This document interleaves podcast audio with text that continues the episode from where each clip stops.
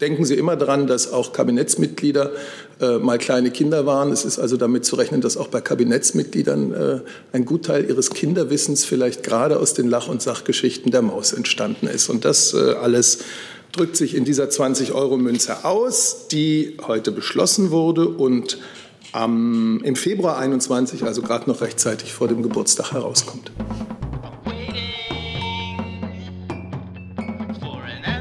Tag, meine Damen und Herren, liebe Kolleginnen, liebe Kollegen.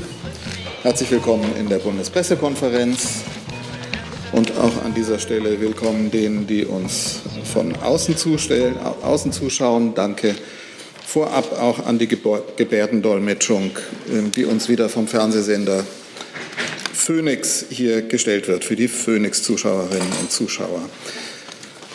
Bevor wir gleich ähm, zum Bericht aus dem Bundeskabinett kommen, begrüßen wir einen neuen Pressesprecher in den Reihen der Bundesregierung äh, aus dem Bundesministerium für Umwelt. Und Herr Bastian Zimmermann stellt sich ganz kurz selbst vor. Ja, vielen Dank. Mein Name ist Bastian Zimmermann. Ich arbeite seit März im Presseteam des Bundesumweltministeriums. Zuvor war ich mehrere Jahre tätig für eine grüne Bundestagsabgeordnete, auch im Themenbereich des BMU.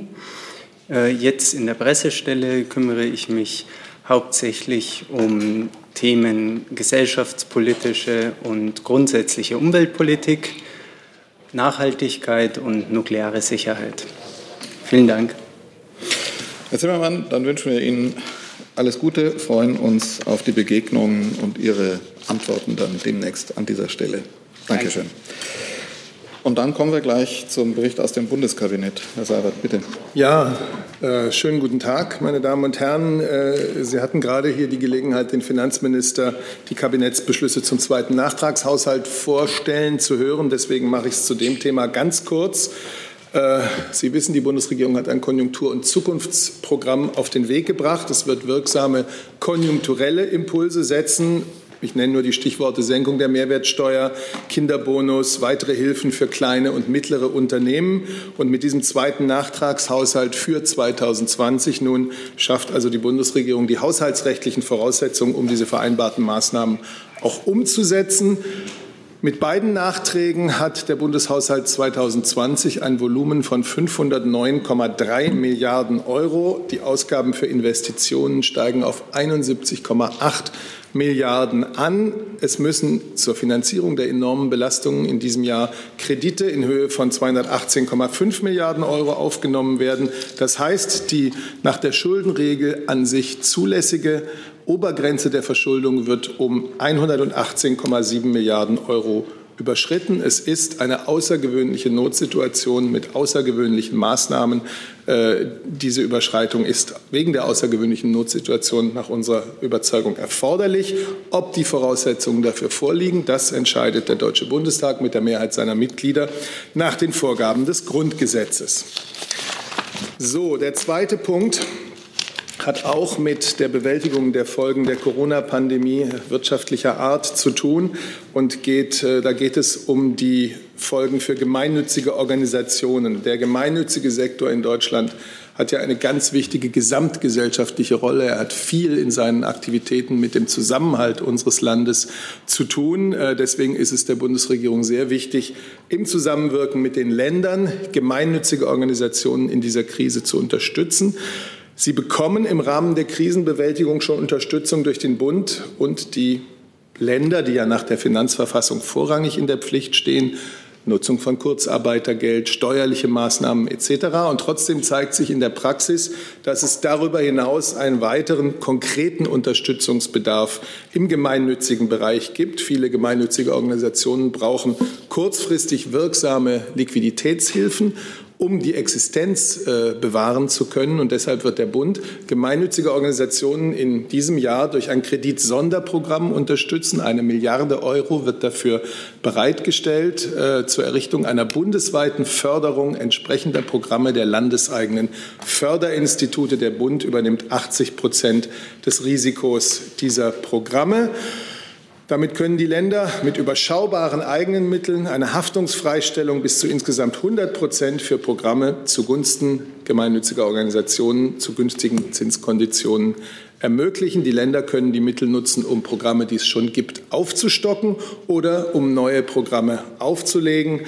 Ähm, das wird den Kreditzugang für diese Organisationen erheblich erleichtern und es wird ihnen Liquidität sichern. Die konkrete Auswahl, welche gemeinnützigen Organisationen jetzt diese Möglichkeit bekommen, die soll den Ländern vorbehalten bleiben, weil sie die am Ort vorhandenen Informationen am besten nutzen können. Der dritte wichtige Teil äh, dieses äh, ersten äh, sozusagen Komplexes im Kabinett heute sind äh, die Hilfen für die Kultur. Die Beauftragte der Bundesregierung für Kultur und Medien, Frau Grütters, hat Eckpunkte für ein Programm zur Milderung der Auswirkungen der Corona-Pandemie im Kulturbereich vorgelegt und die sind beschlossen worden. Kulturelle Einrichtungen sind ja von der Pandemie maximal betroffen, weil sie für den Publikumsverkehr flächendeckend geschlossen waren und viele es auch noch sind. Und äh, ich denke, gerade dieses, dieses dichte Netz kultureller Einrichtungen, das wissen wir alle, macht unser Land auch aus. Und gerade das Fehlen von so vielen kulturellen Angeboten in den letzten Monaten hat diese Bedeutung der Kultur vielen Bürgern, vielen Bürgerinnen noch einmal schmerzlich klar gemacht. Die Nöte der Kreativen sind zum Teil existenziell. Es ist ja so, dass sie ohnehin oft in bescheidenen Verhältnissen leben. Ähm, die Kultur ist also keine Branche wie jede andere. Sie ist sehr vielfältig. Da reicht das Spektrum von Live-Musikveranstaltern bis zu Literaturverlagen, Festivals, Galerien, Privattheatern, Kinos. Und deswegen gibt es ein eigenes Rettungsprogramm für die Kultur unter dem Namen Neustart Kultur mit einem Gesamtvolumen von einer Milliarde Euro unterstützt dieses Programm den Neustart des kulturellen Lebens und es stellt die Weichen auf Zukunft. Kultureinrichtungen der unterschiedlichsten Arten sollen dabei unterstützt werden, nach der Corona-Zwangspause so früh wie möglich und so sicher wie möglich ihre Tore wieder zu öffnen. Und damit wären dann auch wieder Arbeitsmöglichkeiten für Künstler und Künstlerinnen für Kreative bundesweit geschaffen. Das Programm besteht aus fünf Teilen im Wesentlichen. Erstens ein Investitionsbaustein, mit dem Kultureinrichtungen, die überwiegend aus privaten Mitteln finanziert werden, fit gemacht werden für die Wiedereröffnung unter Pandemiebedingungen. Hygienekonzepte, Abstandsregeln, das alles muss umgesetzt werden. Dafür sind bis zu 250 Millionen Euro vorgesehen. Zweiter Punkt. Kultureinrichtungen, die regelmäßig durch den Bund geführt werden und auch Kulturprojekte, haben ja auch erhebliche Einnahmeausfälle und für deren Ausgleich sollen bis zu 100 Millionen Euro bereitgestellt werden. Dritter Punkt, mit bis zu 480 Millionen Euro werden die zahlreichen kleineren und mittleren Kulturstätten und Projekte unterstützt, die vor allem privatwirtschaftlich finanziert sind, die oft vollständige Einnahmeausfälle hinnehmen mussten. Auch sie sollen wieder Arbeitsmöglichkeiten äh, haben und neue Aufträge an freiberuflich äh, Kulturschaffende vergeben können. Viertens, nicht wenige kulturelle Einrichtungen haben in den letzten Wochen und Monaten ja in der Not neue Wege gefunden zu ihrem Publikum auf digitale Wege. Und um diesen Schub äh, zu stützen, sollen alternative, auch digitale Angebote mit bis zu 150 Millionen Euro gefördert werden. Und dann gibt es fünftens noch Hilfen von bis zu 20 Millionen für die privaten Hörfunkveranstalter, die schwer getroffen sind durch den Einbruch von Werbeeinnahmen. So viel zum Kulturprogramm des Bundes. Der nächste Punkt, eine gemeinsame Unterrichtung ähm, des Bundesinnen- und des Bundesaußenministers über das deutsche Engagement beim Einsatz von Polizisten und Polizistinnen in internationalen Polizeimissionen. Berichtszeitraum ist hier 2018. Das ist ein, über, ein umfassender Überblick über den Einsatz von deutschen Polizisten und Polizistinnen in solchen Missionen. Sie tragen dazu bei, gewaltsame Konflikte zu verhindern und Frieden zu festigen. Der Bericht geht an Bundestag und den Präsidenten des Bundesrates. Nur eine Zahl. 2018 war es so, dass sich insgesamt 241 deutsche Polizisten und Polizistinnen an internationalen Polizeimissionen, sei es der UNO, der EU, der OSZE oder eben auch an bilateralen Polizeiprojekten, wie wir es zum Beispiel in Afghanistan haben, beteiligt haben. Dann hat das Bundeskabinett den Bundesbericht Energieforschung 2020 beschlossen, vorgelegt vom Bundesminister für Wirtschaft und Energie.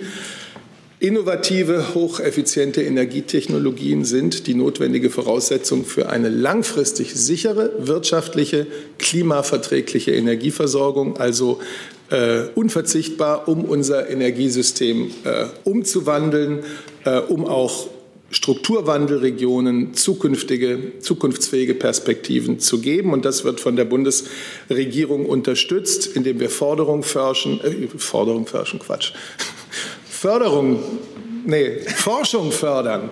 Gott, Entschuldigung. Indem wir Forschung fördern, indem wir moderne Energietechnologien entwickeln und demonstrieren im Rahmen äh, des Bundesregierungsenergieforschungsprogrammes. Im Jahr 2019 hat die Bundesregierung 1,15 Milliarden Euro für die Erforschung innovativer Energietechnologien aufgewendet. Das waren neun Prozent mehr als im Vorjahr. Das ist ein langjährig positiver Trend und der zeigt, welche zentrale Rolle der Energieforschung beigemessen wird als Wegbereiter der Energiewende. Und zum Schluss hat der Gesundheitsminister dem Kabinett dann noch über die pandemische Lage und den Start der Corona-Warn-App gestern berichtet. Ich kann Ihnen sagen, die Bundesregierung freut sich über die mehr als sechs Millionen Menschen, die schon am ersten Tag diese App heruntergeladen haben. Diese Menschen zeigen damit erstens ihr Vertrauen in diese App. Es war richtig, ähm, dem Datenschutz solche Priorität zu geben und die Entwicklung der App so offen, so transparent, Open Source durchzuführen, die Community dabei zu beteiligen. Und zweitens zeigen diese mehr als sechs Millionen Menschen, dass sie, wie die Bundesregierung, wie die Entwickler, wie das Robert Koch Institut, den möglichen Nutzen der App sehen, und zwar für sich persönlich und ihre Familien wie für unser ganzes Land im Kampf gegen die Pandemie. Wir freuen uns auch über die vielen Unterstützer in der Gesellschaft, äh, in Verbänden, in Wirtschaftsunternehmen, aus dem Sport, von vielen einzelnen Bürgern. Und ich hätte ihn eigentlich zuerst nennen müssen. Wir freuen uns sehr über die Unterstützung des Bundespräsidenten und von Frau Büdenbender gestern per Foto dokumentiert. So. Danke, Herr Seibert. Liebe Hörer, hier sind Thilo und Tyler. Jung und Naiv gibt es ja nur durch eure Unterstützung. Hier gibt es keine Werbung, höchstens für uns selbst. Aber wie ihr uns unterstützen könnt oder sogar Produzenten werdet, erfahrt ihr in der Podcast-Beschreibung. Zum Beispiel per PayPal oder Überweisung. Und jetzt geht's weiter. Ähm, ich schlage vor, dass wir jetzt die Kabinettsthemen machen. Und ich habe notiert, Herr Breul hat noch eine Reiseankündigung. Aber vielleicht schließen wir jetzt gleich erstmal daran an. Und wenn es Fragen gibt, könnten wir vielleicht von hinten mit der App anfangen. Gibt es Fragen zum Thema App? Sonst gehen wir Andreas Rinke. Ja, ganz kurze Nachfrage, vielleicht habe ich es verpasst, Herr Seibert. Äh, die Kanzlerin hat die App auch heruntergeladen. Gibt es davon eigentlich auch ein Foto? Äh, die Kanzlerin, äh, das ist ein, die App ist ein Projekt der Bundesregierung. Die Kanzlerin steht der Bundesregierung vor. Sie hat diese gesamte Entwicklung eng begleitet. Auch sie wird sich zur Unterstützung der App noch zu Wort melden. Gestern war es die Sache der betroffenen und zuständigen Minister. Weitere Fragen dazu? Weitere Fragen zu, zu den Kabinettsthemen? Ja, vielleicht nochmal zur App. Ja, bitte. Mhm. Zu den Kosten. Ähm, da gab es ähm, Berichte, dass die App, ähm, die Linkspartei kritisiert das, bis Ende 2021 äh, 69 Millionen Euro kosten könnte. Herr Kautz, ist das in etwa die Planung, ähm, mit der Sie auch rechnen? Bundesregierung hat ja darauf hingewiesen, dass es auch monatliche Kosten gibt. Also ist das im Rahmen dessen, was erwartet war, oder haben sich jetzt noch zusätzliche Kosten ergeben? Nein, es haben sich keine zusätzlichen Kosten ergeben. Das ist eine Antwort des äh, Finanzministeriums auf eine kleine Anfrage. Ähm, Grundlage ist äh, die Kalkulation, die wir auch haben und die wir auch öffentlich gemacht haben, dass wir mit äh, Betriebskosten von 2,5 bis 3,5 äh, Millionen Euro pro Monat rechnen. Ähm, besonderer Kostenblock bei den Betriebskosten sind äh, die Hotlines, die sehr personal- und damit kostenintensiv sind. Und deshalb äh, ist die Höhe auch abhängig äh, von der Nutzung der App und von der Nutzung der äh, Hotlines. Ähm, die Hotlines sind äh, zudem noch so aufgebaut, dass sie äh, auch auf Englisch, auf Türkisch gemacht werden. Also es ist sehr kostenintensiv, das Ganze in der Tat. Aber wir denken, dass es gerade wichtig ist, dass die Leute nicht da in Warteschleifen hängen, sondern dass sie ihre Fragen direkt beantwortet werden. Ähm, und das ist wesentlich unserer Meinung für den Erfolg der App. Und deswegen glauben wir, dass jeder Cent da richtig angelegt ist.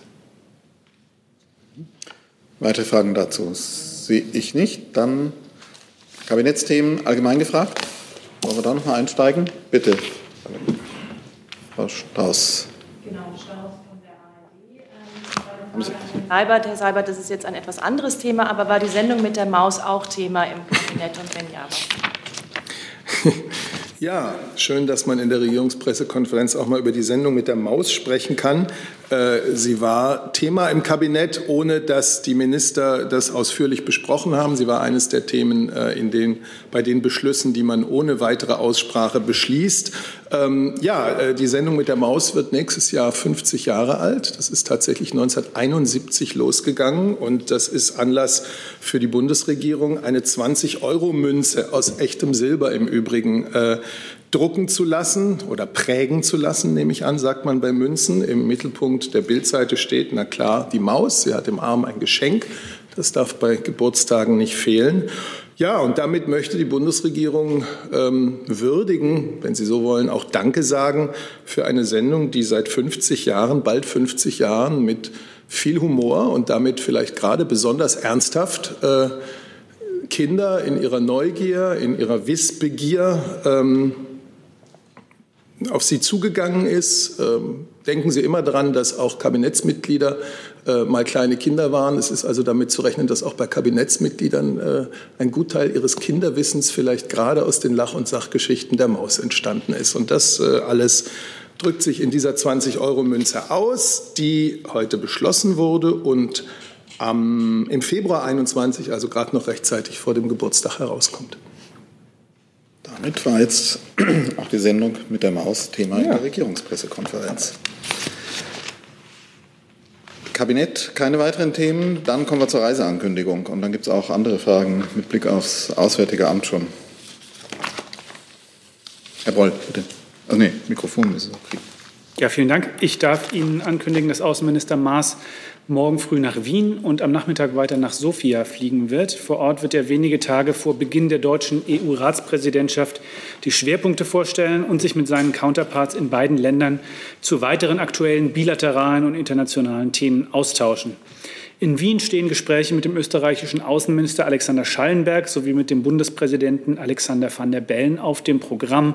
In Sofia trifft Außenminister Maas dann am späten Nachmittag den bulgarischen Ministerpräsidenten Boyko Borisov und anschließend die Außenministerin Ekaterina Saharjeva. Am Abend geht es dann zurück nach Berlin. Nach drei Monaten Corona-bedingter Reisepause ist es dem Außenminister wichtig, mit seinen europäischen Partnern auch den persönlichen Gesprächsfaden wieder aufzunehmen. Denn äh, europäische Kooperation und Solidarität äh, ist äh, ja, angesichts der Corona-Pandemie jetzt wichtiger denn je. Und das wird ja auch den Start äh, unserer anstehenden EU-Ratspräsidentschaft maßgeblich prägen. Danke. Dazu gibt es auch Fragen von außen. Und zwar Andreas Reuter vom ARD Hörfunk fragt, welche, ja gut, welche besonderen Probleme stehen auf der Agenda ich weiß nicht, ob Sie da noch was ausführen möchten zusätzlich. Aber er fragt auch, ist diese zweite Reise in dieser Woche auch eine Botschaft, dass Reisen auch in der Politik jetzt wieder Alltag sind? Also die Reisen, die jetzt stattfinden, jetzt wieder stattfinden, ähm, auch diese Reisen finden noch statt unter den Bedingungen einer Pandemie. Ähm, die, der Besuch gestern in Warschau ähm, hat das äh, auch in vielerlei Hinsicht äh, gezeigt. Wer die Bilder gesehen hat, wird da viele äh, Masken gesehen haben. Ähm, er wird auch gesehen haben, dass äh, Abstände eingehalten wurden. Die Delegationsgrößen sind andere und auch das Programm ähm, ist äh, zurzeit eines, was sich sehr stark auf die politischen Gespräche fokussiert und äh, viele ja, atmosphärische kulturelle Programmpunkte, die man äh, in anderen Zeiten sehr gerne bei solchen Reisen ähm, auch äh, berücksichtigt hätte, weil sie auch für die gesellschaftlichen Beziehungen sehr wichtig sind, können zurzeit eben nicht in der Form stattfinden, äh, wie man sich das wünschen würde. Dem trägt der, ja, dieser Reisekalender auch Rechnung. Gleichzeitig ist es so, wie ich gesagt habe, die deutsche EU-Ratspräsidentschaft steht vor der Tür. Ähm, und insofern nutzt der Minister die Möglichkeiten, ähm, die es jetzt gibt, äh, um vor Beginn der Präsidentschaft möglichst intensiv mit wichtigen EU-Partnern den Austausch zu suchen, ähm, damit die schwierigen und äh, großen Projekte, die anstehen in dieser Präsidentschaft, äh, möglichst erfolgreich bewältigt werden können. Frage von Andreas Rinke dazu. Ja, die Frage geht dann eher an Herrn Seibert und eigentlich auch die anderen Ministerien, wie zum Beispiel Verteidigung. Ist der Außenminister da so eine Art Vorhut, der das äh, quasi ausprobiert, was wieder möglich ist an Reisen? Äh, wird die Bundeskanzlerin jetzt auch wieder anfangen zu reisen und die Verteidigungsministerin? Oder gibt es da eine Absprache innerhalb der Bundesregierung, wer das äh, quasi wagen kann und wer nicht? Also wenn es Reisen der Bundeskanzlerin anzukündigen gibt, dann hören Sie es natürlich hier und zuerst und von mir. Entschuldigung, das war jetzt nicht die Antwort auf die Frage. Die Frage Im Moment habe ich keine anzukündigen. Der Außenminister hat seine Ankündigung gemacht. Zum Amt des Außenministers gehört äh, sozusagen immanent äh, die Pflege unserer internationalen Beziehungen und damit auch das Reisen. Herr Kollert sagt gerade, er schließt sich an. Ich glaube, da müssen wir jetzt nicht die Plätze wechseln, oder? Ich würde trotzdem gerne nochmal nachhaken. Wir hatten ja immerhin eine Diskussion um die Teilnahme der Bundeskanzlerin ähm, am G7-Gipfel in Washington. Äh, da stellte sich die Frage oder da war die Antwort der Bundesregierung gewesen, dass unter dem damaligen Zeitpunkt ähm, noch keine Zusage erfolgen kann. Wenn jetzt auch ein Außenminister wieder reisen kann, ist dann der Zeitpunkt gekommen, dass die Bundesregierung und die Bundeskanzlerin ihre Antwort geben könnte für so eine Reise oder sind wir noch nicht so weit? Also die Antwort auf die ursprüngliche Einladung des amerikanischen Präsidenten Ende Juni, das wäre jetzt in ein paar Tagen, äh, zum G7-Gipfel nach Washington zu kommen, die ist damals von der Bundeskanzlerin so gegeben worden, dass sie stand damals äh, ihre persönliche Anreise nicht zusagen konnte. Und mittlerweile äh, gibt es ja ganz andere Pläne ähm, des amerikanischen Präsidenten für den G7-Gipfel. Das heißt, wir wissen sie noch nicht konkret, aber es gibt keine mehr für, den Ende, für Ende dieses Monats. Und ich bleibe dabei, ich, ich, kündige Reisen der Bundeskanzlerin dann an, wenn sie anzukündigen sind. Dann äh, können wir das Thema Reisen noch mal weiten mit einer Frage von Lothar Keller von RTL NTV der das Auswärtige Amt fragt, warum wurde die Reisewarnung für die Türkei nicht aufgehoben, obwohl die offiziellen Neuinfektionszahlen unter der Schwelle von 50 pro 100.000 Einwohnern liegen. Was müsste die Türkei tun, damit eine Aufhebung noch in der Sommersaison möglich wird? Ja, dazu haben wir uns hier, dazu hat sich auch der Außenminister in den vergangenen Tagen ähm, immer wieder ähm, geäußert. Ähm, wir haben gesagt, dass wir in einem ersten Schritt äh, die weltweite Reisewarnung aufgehoben haben ähm, für Länder der Europäischen Union, ähm, Schengen-assoziierte Länder und, Großbritannien. Da geht es natürlich zum einen um das Infektionsgeschehen und auch die viel zitierte Kennzahl der äh, Sieben-Tage-Inzidenz. Ähm, es geht aber ähm, auch um andere Fragen, die äh, auch zu berücksichtigen sind. Da geht es zum einen ähm, um die qualitative Bewertung des Gesundheitssystems. Äh, ist es in der Lage, Einheimische und Reisende im Notfall zu versorgen? Gibt es ausreichende Testkapazitäten? Gibt es überzeugende Hygieneregeln und Sicherheitsmaßnahmen ähm, für den Tourismus vergleichbar mit denen, die wir in Europa haben? Innerhalb der Europäischen Union haben wir nun schon seit ähm, vielen Wochen einen intensiven Abstimmungsprozess dazu. Es gibt dazu auch ähm, Leitlinien, die die EU-Kommission äh, für die Mitgliedstaaten, den Mitgliedstaaten zur Verfügung gestellt hat, äh, die es erleichtern, da die Maßnahmen abzugleichen und ein Verständnis dafür zu haben, wo die Risiken liegen.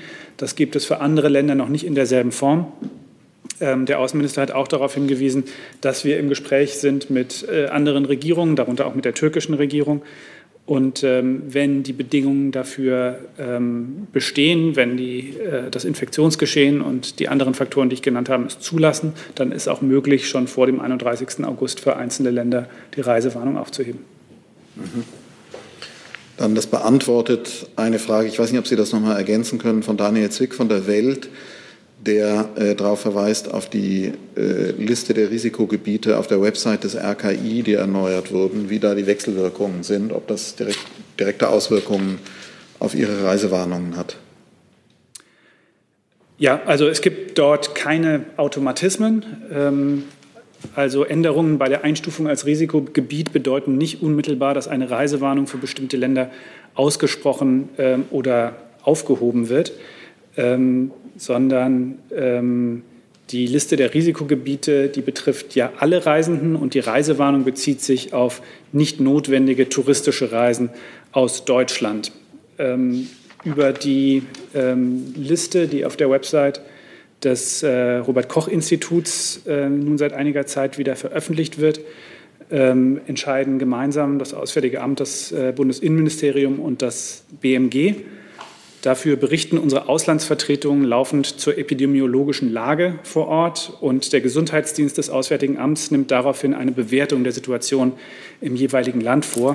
Und auf Basis dieser Berichterstattung und in der Gesamtschau der Bewertung aller drei genannten Ressorts ähm, erstellen die äh, Ressorts diese gemeinsame Liste und die wird jetzt wöchentlich überprüft. Fragen aus dem Saal? Sonst habe ich hier noch jede Menge hier auf Lager. Herr Tofinier, Herr Rinke, machen wir wieder eine Runde hier. Herr Tofinier. Frage zu Libyen. Ähm, Herr Seibert, Sie haben ja gestern gesagt, dass es eine äh, Videokonferenz gab zwischen der Bundeskanzlerin und dem türkischen Präsidenten zum Thema Libyen. Können Sie da ein bisschen nähere Einzelheiten geben? Sie haben da auch angesprochen, die Stärkung der UN in den Friedensbemühungen. Können Sie das ein bisschen mehr konkretisieren?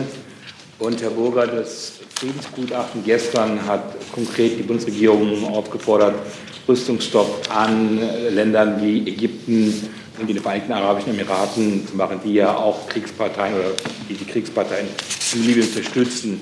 Wie steht die Bundesregierung dazu? Ja, Sie wissen, dass die Bundesregierung sich äh, über die bekannte Form der Pressemitteilung, die wir gestern rausgegeben haben, äh, hinaus nicht zum Inhalt solcher vertraulichen Gespräche äußert. Aber es ist richtig, dass äh, die Lage in Libyen eines der Gesprächsthemen zwischen der Bundeskanzlerin und dem türkischen Präsidenten war und dass sich beide einig waren, der UN-Prozess hin auf eine politische Lösung in Libyen muss gestärkt werden. Die Bundesregierung führt ihre diplomatischen Bemühungen mit allem Engagement fort. Die Bemühungen, die wir eben auch äh, mit der Berliner Libyen-Konferenz eingeleitet haben. Die Kanzlerin hat äh, ja nicht nur gestern mit äh, Präsident Erdogan gesprochen, sie hat zuletzt mit dem libyschen Premierminister Sarraj gesprochen, sie hat mit Präsident al-Sisi gesprochen, sie hat mit Präsident Putin über die Lage in Libyen telefoniert.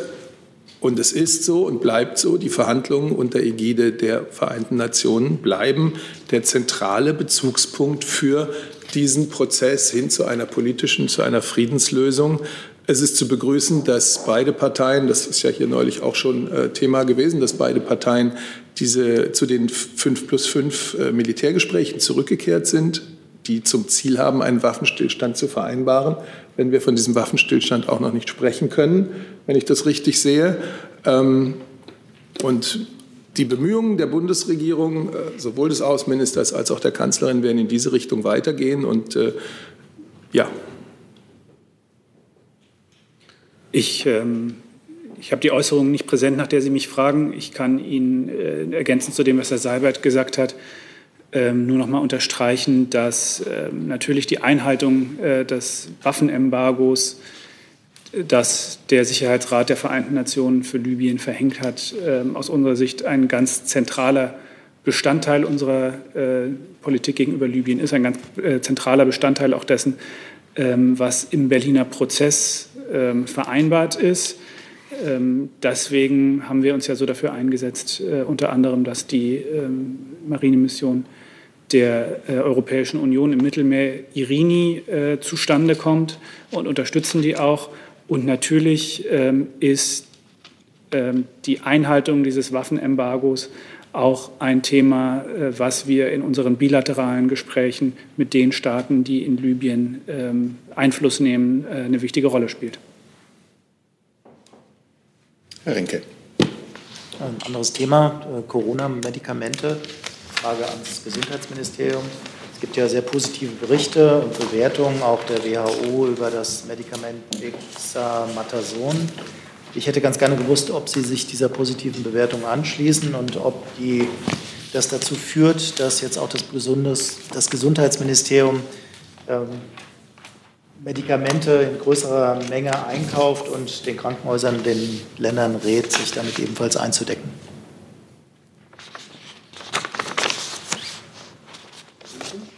So, Entschuldigung. Sorry. Ähm, also wir haben die Studienlage im Blick. Auch äh, diese Studie äh, gucken wir uns natürlich an. Bei dem äh, Medikament, äh, das Sie genannt haben, das ist äh, ein Wirkstoff, der schon seit längerem bekannt ist, äh, der auch als Generikum erhältlich ist, in mehreren Bereichen der Medizin eingesetzt wird und es deshalb momentan keinen Grund gibt, jetzt da sich in irgendeiner Weise zu bevorraten. Aber schließen Sie sich der Empfehlung an, die diese Studie Wir prüfen diese Empfehlung, wir prüfen die Studien. Ich möchte jetzt von dieser Stelle nicht äh, die Studien, ähm, äh, die ja noch nicht mal veröffentlicht ist, ähm, äh, kommentieren. Da wir beim Thema Medikamente sind, füge ich eine Frage von außen ein, von Stefan Paravicini von der Börsenzeitung, die bezieht sich auf CureVac, geht an das Bundeswirtschaftsministerium. Zum Einstieg des Bundes bei CureVac will der Bund bei einer Kapitalerhöhung im Zuge eines möglichen Börsengangs von CureVac weitere Anteile der Firma erwerben, um die vereinbarte Minderheitsbeteiligung in Höhe von rund 23 Prozent zu erhalten. Ja, vielen Dank. Wir haben ja am Montag dieser Woche die Beteiligung der Bundesregierung vorgestellt. Die Bundesregierung wird sich über die staatliche Förderbank KfW an CureVac beteiligen mit 300 Millionen Euro und das entspricht den zitierten 23 Prozent. Das ist das, was wir beschlossen haben und das ist die, die Beschlusslage. Zu weiteren Aspekten kann ich jetzt keine Stellung nehmen, weil ich die Zukunftsentwicklung wie so häufig nicht vorhersehen kann. Nachfrage von Andreas Rinke. Ähm, ja, Frau Baron, vielleicht können Sie sagen, ob ähm, das Wirtschaftsministerium generell plant, stärker in Biotech-Firmen einzusteigen. Also wird es ein einmaliger Fall bleiben oder planen Sie noch weitere Beteiligungen? Also auch diese Frage kann ich nur bedingt beantworten. Diese konkrete Entscheidung ist ergangen, weil es für uns zugleich ein, ein industriepolitisch strategisches ähm, Investment ist im Bereich ähm, Life Science und Biotechnologie. Das sind für uns Zukunftstechnologien, die wichtig sind. Deshalb wurde dieses, ähm, diese Beteiligung an CureVac nach einer umfassenden Interessenabwägung beschlossen. Weitere Entwicklungen kann ich nicht vorhersehen. Für uns war jetzt diese Entscheidung wichtig, ähm, aber auch hier kann ich jetzt nicht in die Zukunft blicken und über andere Entwicklungen spekulieren. Darf ich noch einmal nachfragen, was war das entscheidende Kriterium dabei? Denn es gibt ja auch noch andere deutsche Firmen, die auch in diesem Bereich forschen. Ähm, da könnte man die Frage stellen, warum es da keine Staatsbeteiligung gibt. Also was war das auslösende Element, dass man das bei CureVac gemacht hat und bei anderen nicht tut? Also zum einen ähm, gab es eben hier konkrete Anfragen von, von Seiten des Unternehmens, sodass man hier eben die Prüfung aufgenommen hat. Das, das ist ein Aspekt. Und dann gibt es für uns im Wesentlichen äh, drei Punkte, die, die wir da in die Abwägung einbezogen haben. Das ist zum einen, wie eben genannt, dass es sich äh, um wichtige technologische Entwicklungen ähm, im Bereich von äh, Impfstoffentwicklung handelt, eine wichtige Technologie, in die wir investieren wollen. Das, daran schließt sich der industriepolitische Aspekt an, den ich eben nannte im Bereich Life Science und Biotechnologie. Und zum Dritten gibt ja auch das äh, Konjunkturpaket, was die Bundesregierung oder was der Koalitionsausschuss am 3. Juni 2020 vorgelegt hat, auch da das Ziel vor, bei der Herstellung von Wirkstoffen und, und Vorprodukten ähm, eine größere Unabhängigkeit in Deutschland und Europa zu, zu erzielen. Und ähm, bei CureVac ist eben so, dass CureVac bereits Teil der internationalen Impfstoffallianz CEPI ist, die ähm, vom Bundesforschungsministerium verantwortet wird. Und auch auf europäischer Ebene es bereits ähm, Förderungen und Unterstützungsangebote äh, für CureVac gibt. Und in dieser, diesen verschiedenen Interessen und dieser Abwägung sind wir zu dem Ergebnis gekommen, dass wir uns hier mit den genannten 23 Prozent beteiligen. Gut, dann wechseln wir nochmal das Thema. Von außen geht eine Frage wahrscheinlich ans Auswärtige Amt. Ich weiß nicht, ob Herr Seibert da auch was dazu sagen würde. Und zwar geht es um das Thema Westbalkan.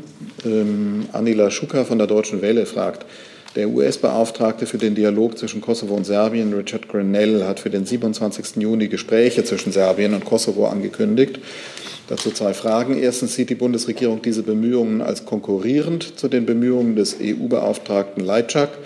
Und zweitens gibt es Bemühungen seitens Deutschlands und Frankreichs, Herrn Leitschaks Vermittlungen mit einer ähnlichen Konferenz wie im April letzten Jahres im Bundeskanzleramt zu unterstützen. Ja, ich kann Ihnen dazu sagen, dass wir alle Aktivitäten begrüßen, die Belgrad und Pristina einander näher bringen und die geeignet sind, der Konfliktlösung neue Impulse zu verleihen. Auch Deutschland setzt sich gemeinsam mit internationalen Partnern dafür ein, dass die Verhandlungen zwischen Kosovo und Serbien unter EU-Vermittlung Fortschritte machen. Äh, Ziel ist ein umfassendes, tragfähiges Abkommen, das die Stabilität in beiden Ländern und in der Region erhöht. Und ähm, in der Vergangenheit haben die USA und Europa gerade auf dem Balkan immer dann Erfolge erzielt, wenn sie gemeinsam ähm, darauf hingearbeitet haben. Ähm, insofern ist es gut, dass der EU-Sonderbeauftragte Leitschak jetzt in der Region ist. Wir unterstützen seine Arbeit äh, ausdrücklich und ja, äh, auch der Außenminister ist mit dem EU-Sonderbeauftragten in engem Austausch. Gut, dann bitte Ihre Frage, Kollege. Moment, ich habe. Jetzt haben Sie es, glaube ich, oder? Ja. Eine Frage an Herrn Seibert. Und zwar geht es um Hasskommentare. Die Bundeskanzlerin ist eines der Hauptziele von Hasskommentaren im Internet. Äh, wissen Sie, inwiefern das die Bundeskanzlerin tangiert äh, oder berührt? Und denken Sie, dass die sozialen Netzwerke genügend gegen Hasskommentare im Generellen tun, jetzt schon. Hasskommentare im Internet äh, sind ganz unabhängig davon, wen sie treffen, welches Mitglied der Bundesregierung, welchen Minister, ob es die Bundeskanzlerin trifft, natürlich eine der nicht nur unschönen, sondern auch wirklich schädlichen Seiten äh, des Austauschs in den sozialen Medien. Und äh, wir müssen mit allen Mitteln, die wir haben, versuchen, auch dazu beizutragen, dass im Internet natürlich die ganz offene Aussprache gilt und dass man trotzdem äh, miteinander menschlich umgeht. Ähm, das betrifft aber, wie gesagt, alle, äh, auch viele Menschen, die nicht prominent sind und viele Menschen, die nicht in der Bundesregierung sind, müssen mit solchen Hasskommentaren, müssen solche Hasskommentare erleben und das ist also ein Problem, das uns alle betrifft und das insgesamt den, den Diskurs in der Gesellschaft natürlich äh, schlechter macht. Was die konkreten Maßnahmen dagegen betrifft, kann, glaube ich, das Justizministerium äh, dazu sehr viel berichten, weil es ja auch konkrete Beschlüsse dagegen gibt. Äh, und das ist natürlich auch äh, von der gesamten Bundesregierung getragen. Aber wissen Sie, ob die Bundeskanzlerin direkt davon betroffen ist oder äußert sie sich dazu nicht? Also äh, man, muss, man, man muss nicht lange suchen im Internet, bis man solche Kommentare, äh, die sich auch direkt gegen die Bundeskanzlerin richten, findet. Das ist ja auch der Grund Ihrer Frage.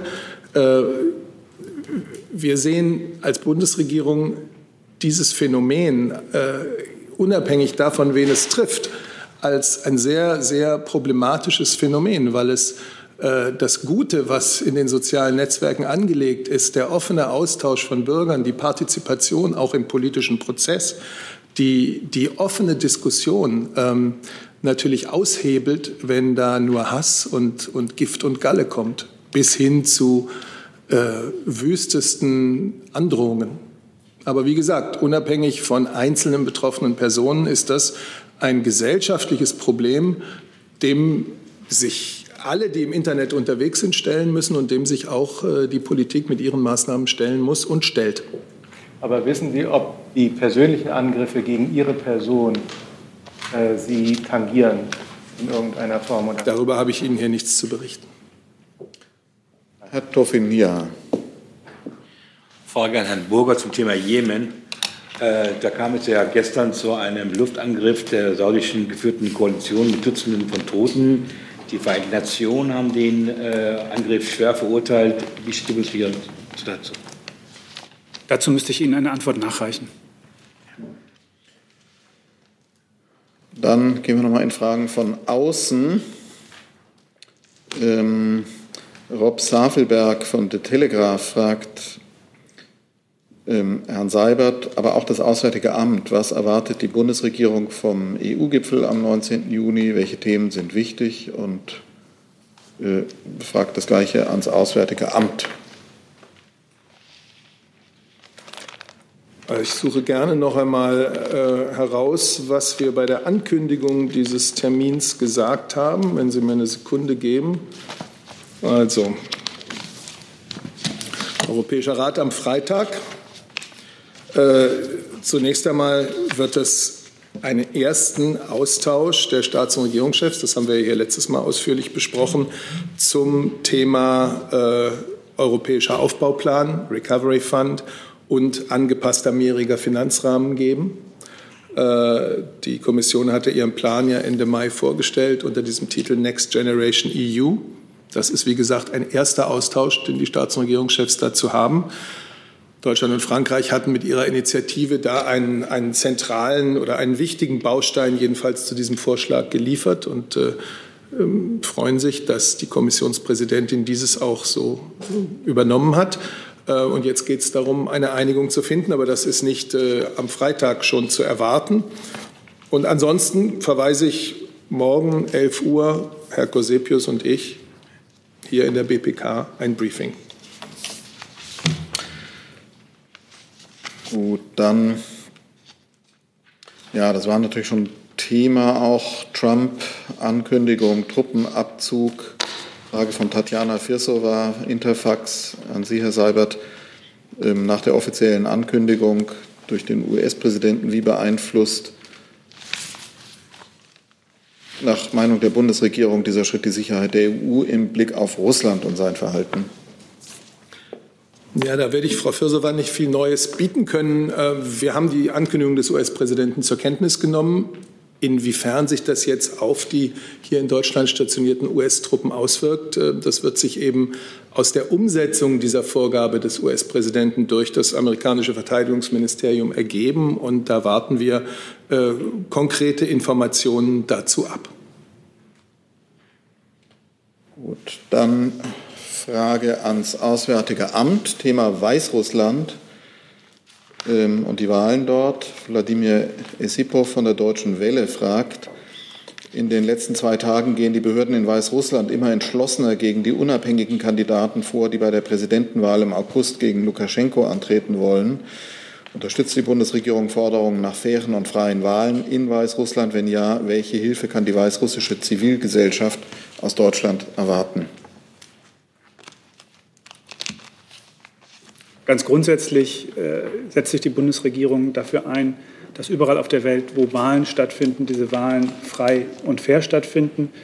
Ähm, dazu gibt es ähm, ein ganz breit gefächertes Instrumentarium von der Unterstützung von Wahlbeobachtung über äh, die Unterstützung ähm, zivilgesellschaftlicher Aktivitäten, äh, die dabei ähm, helfen können, äh, das Bewusstsein für die Wichtigkeit äh, von freien und fairen Wahlen zu stärken. Ähm, das, wie gesagt, ähm, gilt weltweit. Ähm, ja, ich würde äh, bezogen auf die jüngste Entwicklung in Weißrussland gegebenenfalls noch einen Teil der Antwort nachreichen. Mhm. Dann kommt hier noch eine Frage mit Blick auf den EU-Gipfel. Helmut Lorscheid fragt, wird sich die Bundesregierung beim EU-Gipfel für eine weitere Hilfe für die Flüchtlinge in Griechenland und in den türkischen Lagern bemühen? Dann würde ich sagen, dass das Innenministerium vielleicht den neuesten Stand dazu geben kann. Ähm, das würde ich gerne tun. Einen Moment.